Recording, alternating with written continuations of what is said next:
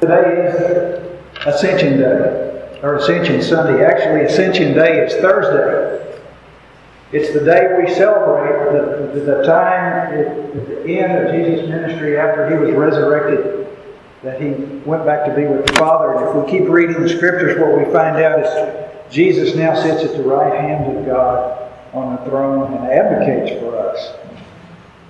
So, you read a scripture a while ago that tells us a little about what happens if you read Acts, which was written by Luke, and you read Luke, which was written by Luke, and Matthew, which was written by Matthew,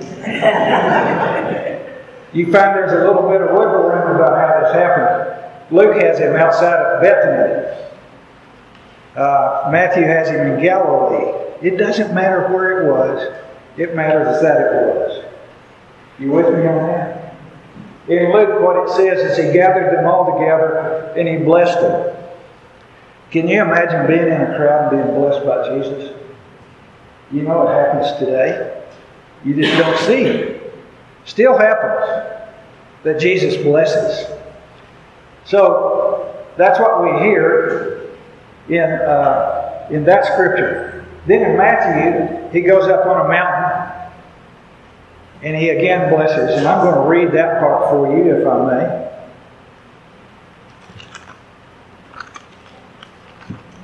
It's at the end of Matthew. Sometimes when you do a sermon, what happens to you is when you intend to go full bore on Ascension Sunday, it just kind of stops you and you, you go right turn. Does that ever happen to you? It's like, okay, don't go there, go here. So what we have here is what we call the Great Commission that tells the story of Jesus getting ready to ascend. It says, Then the eleven disciples went to Galilee and to the mountain where Jesus had told them to go. When they saw when they saw him, they worshipped him, but some doubted. Good night, nurse. How much more do these guys need to be able to believe in Jesus? All they have seen. It goes on on 28:18. Then Jesus came to them and said, Now I want you to underline this in your Bible, will you? All authority in heaven and on earth has been given to me. Therefore, go and make disciples of all nations, baptizing them in the name of the Father and of the Son and of the Holy Spirit, and teaching them everything I have commanded you. And surely I am with you always to the very end of the age. Well, I got to that when I'm working on the sermon, and it goes, okay, stop. What did it say to do, Bill? It said for me to teach everything Jesus commanded. Wow, he commanded a lot of stuff. So I thought I'd better go back. I went all the way back on the, to the Sermon on the Mount. And I've got to tell you, years ago, I used to be part of a cavalry reenactment group, the 4th Cavalry in the Texas Panhandle, where, the, where they were fighting the Indians. And my greatest joy was to get to do a sermon on a horse, sermon on the mountain.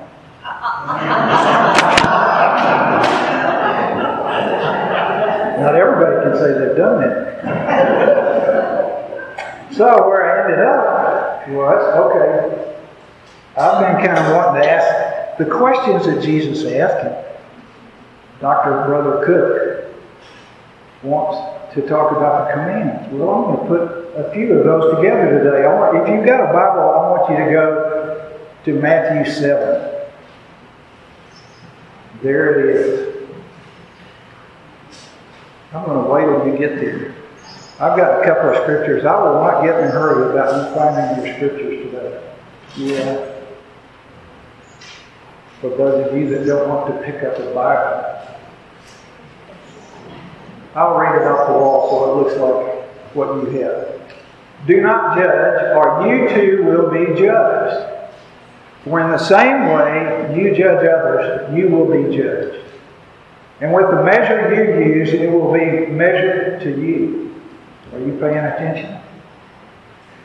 Why do you look at the speck of sawdust in your brother's eye and pay no attention to the plank in your own eye? How can you say to your brother, Let me take the speck out of your eye, when all the time there is a plank in your own eye? You hypocrite. First, take the plank out of your eye, your own eye, and then you will see clearly to remove the speck from your brother's eye. Wow. You know, don't you want Jesus just to say sweet, loving things to us? But he says this right in the middle of the Sermon on the Mount. Do you know why he said that? You're not going to talk back to me, I get it. He said, Don't judge because we do.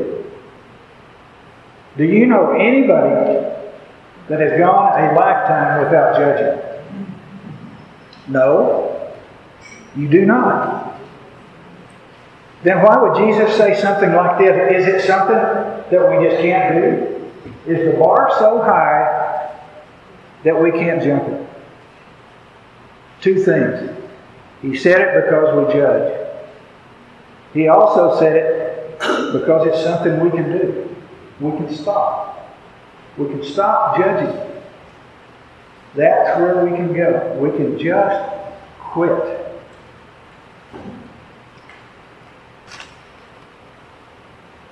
When you look at that, I want you to understand I, I have one of those uh, dual Spanish English Bibles. That's about as good as my Spanish gets.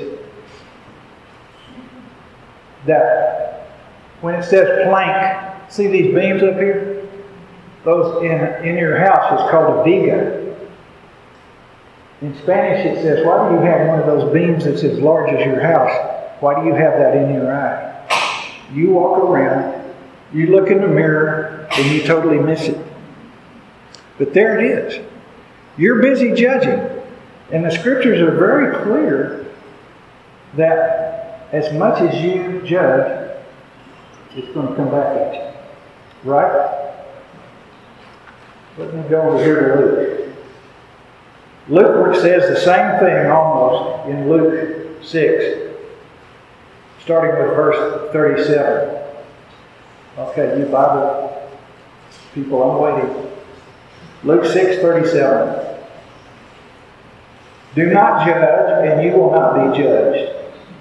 Do not condemn, and you will not be condemned. Forgive, and you will be forgiven. You know that kind of implies that what happens if you don't forgive? You get that? Give, and it will be given to you a good measure pressed down, shaken together, running over, and will be poured into your lap. For with the measure you use it, it will be measured to you. And you drop down to verse 41. Why do you look at the speck of sawdust in your brother's eye and pay no attention to the plank in your own eye? How can you say to your brother, Brother, let me take the speck out of your eye, when you yourself fail to see the plank in your own eye? You hypocrite. First take the plank out of your eye, and then you will see clearly to remove the speck of your brother's eye. Both Matthew and Luke use the word hypocrite. I remember years ago, you remember the, the uh, cartoon Family Circus that they had in the Sunday paper? Showed a little boy at church standing on the pew looking back and he says, Dad, where's all those hypocrites you said were here?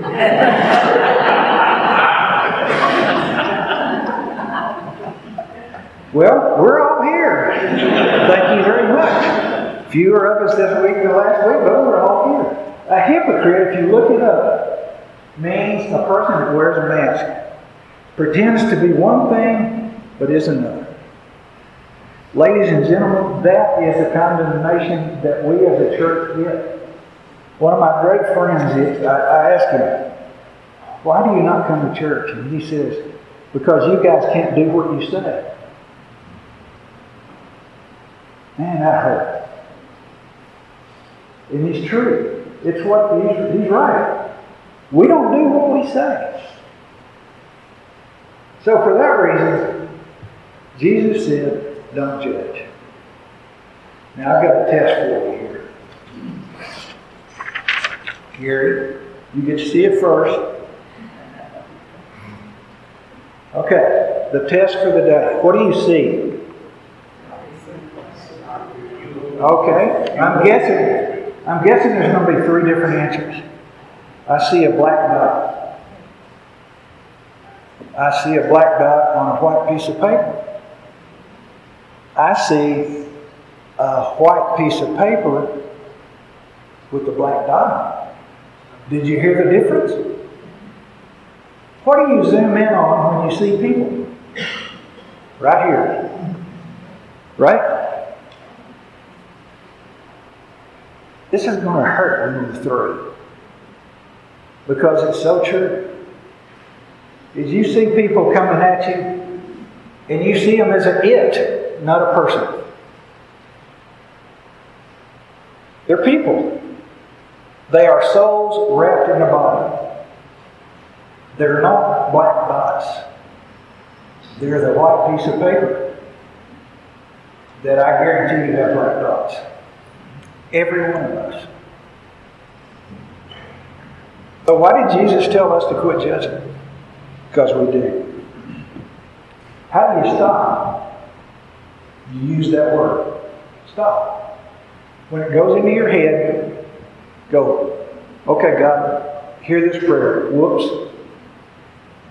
Don't know if, ever, if you've ever used a whoops prayer before, but there it is. he understands. God created us to enjoy each other. So, I want to talk a little bit about what the things are that we judge. I want to, I've got a little bit of a list, but it starts out with a few years ago I read a survey about what's the first thing that you pay attention to when you see each other? Shoes. No, you're right. Do you know what everybody on your road, what their shoes look like?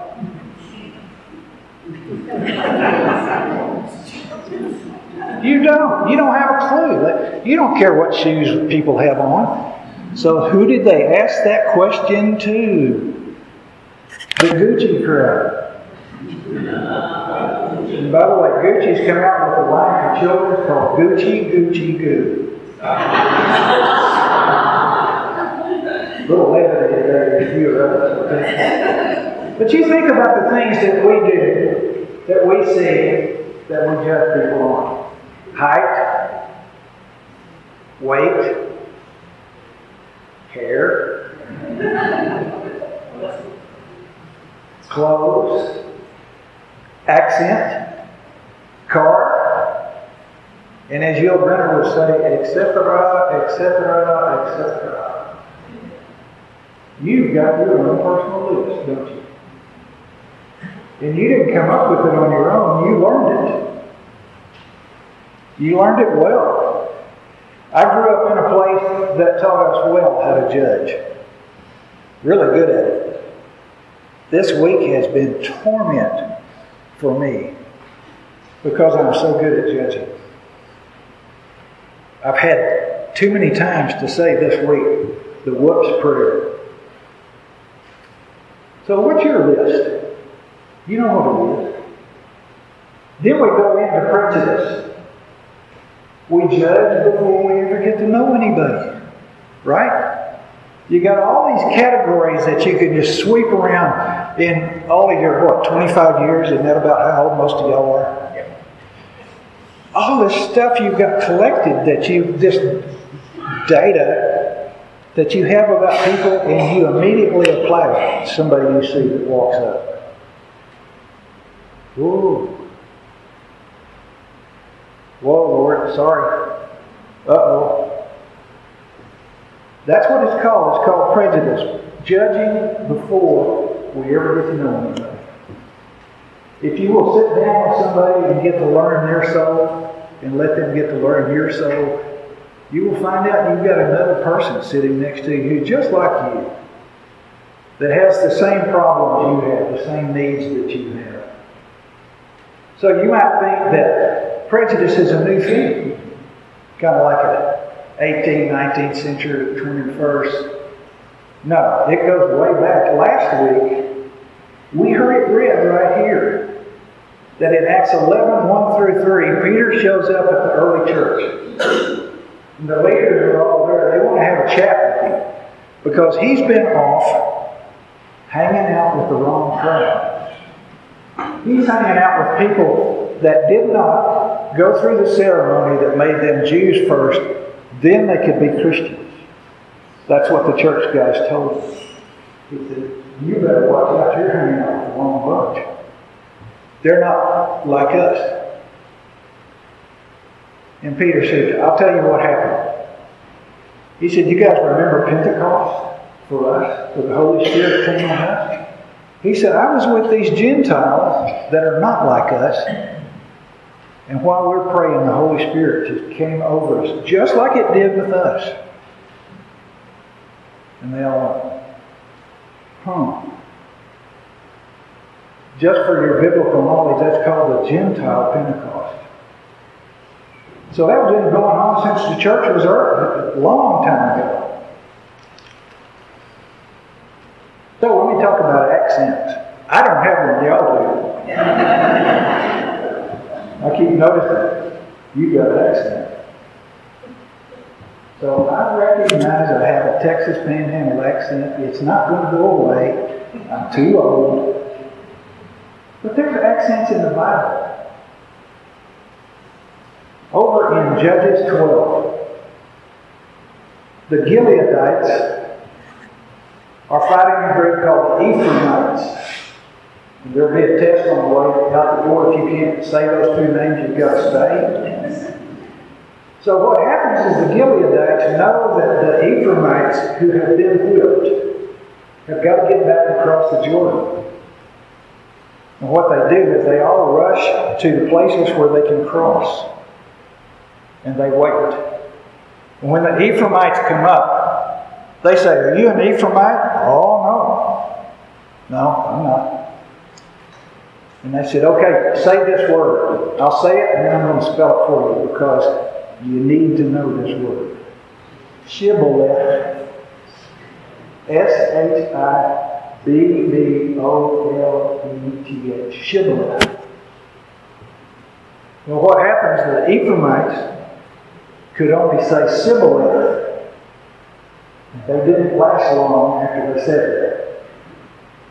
Ladies and gentlemen, I've been going to church since I could see.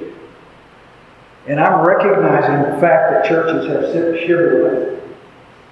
You know what I'm talking about?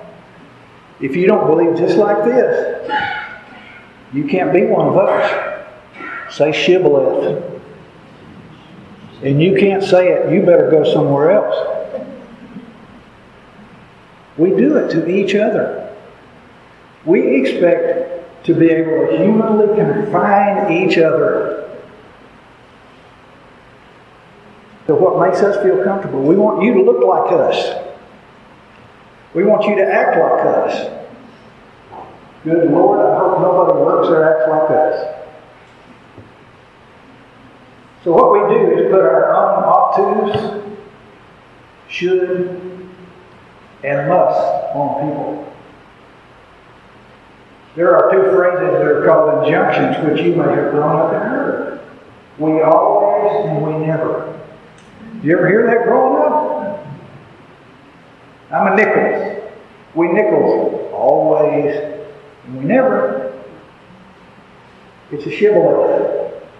It's what we do to each other to judge. You got to look like us. You got to act like us. My wife and I have this great friend that lives in Mazatlan. He grew up going to church in New Orleans. That's the way you say that, you know. It's not New Orleans. New Orleans. But he would go to church and he'd last two hours, and man, they would just have a great time. And he would get home. He said, My mother is the most godly human I've ever met. Yet this lady, after two hours of church, would get home and she'd say, Did you see Sister and so and so? Do you think she thinks she looks good in that dress?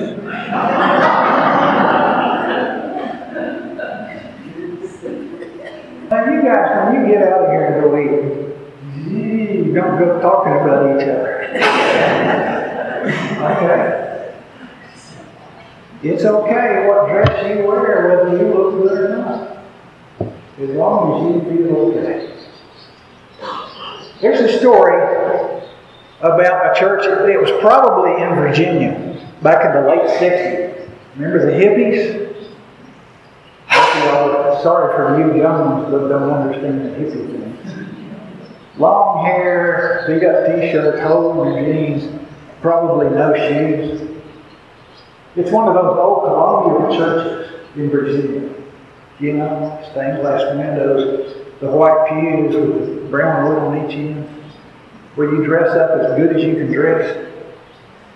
It's one of those churches. And just at the beginning of the church, this kid in his early 20s walks in and walks all the way down the front on that carpet and sits down and crosses his legs.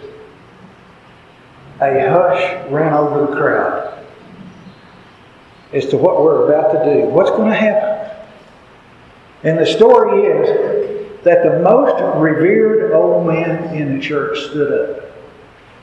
Everybody looked to see what he was going to do. Anticipation.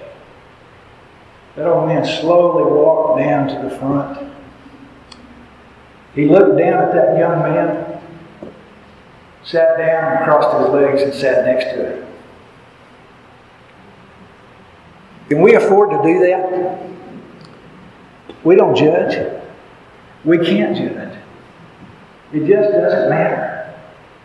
So, how do we stop? How do we stop doing it? Paul wrote in Romans 12, verse 2, something that's very helpful for us. It's very simple. It may be one of the scriptures that you've heard a lot. It was for me. Do not conform any longer to the pattern of this world, but be transformed by the renewing of your mind. Ladies and gentlemen, boys and girls, we have a thinking problem. And the way to make it stop is to say, stop. We start everything right here. When we start looking at somebody and start running down our list to judge, we got to say, stop. And say that works prayer. Did it again, God. We got to work on this. So don't conform. Just because the rest of the world says you can be mean and ugly about what you say about people, Christ calls us out of that. He calls us to be different. He calls us to be people that love Him and understand Him. Now I'm going to go to one of those commandments Jesus gave. It's real simple. It's in John 15, verse 12. It's one of those, if you want to underline your Bible, it's one of those good to do that. Jesus simply said to us, My command is this Love each other as I have loved you. So, how did Jesus love you? How much? How much judging has Jesus done on you? He looks at us and he said, Down through the centuries, this is what you're up to, church. Love each other just like I have loved you. I'm to loosely quote Bill Graham. He said, If I'm busy loving people, I don't have time to judge. Ladies and gentlemen, people of the cross, people of the Bible, we're called out of society to be different, to be lovers of people, and to not judge. Because if you do judge, you're going to get a lap full. That's what it said. God, thank you. Thank you that you teach us, and thank you that we live in that in-between space when you were here on earth, and now that you're getting ready to come back. We thank you that you have ascended and gone into heaven to be with your Father. But you have left commands for us. And today let us hear those commands. And this one, teach us not to judge. In Jesus' name, amen.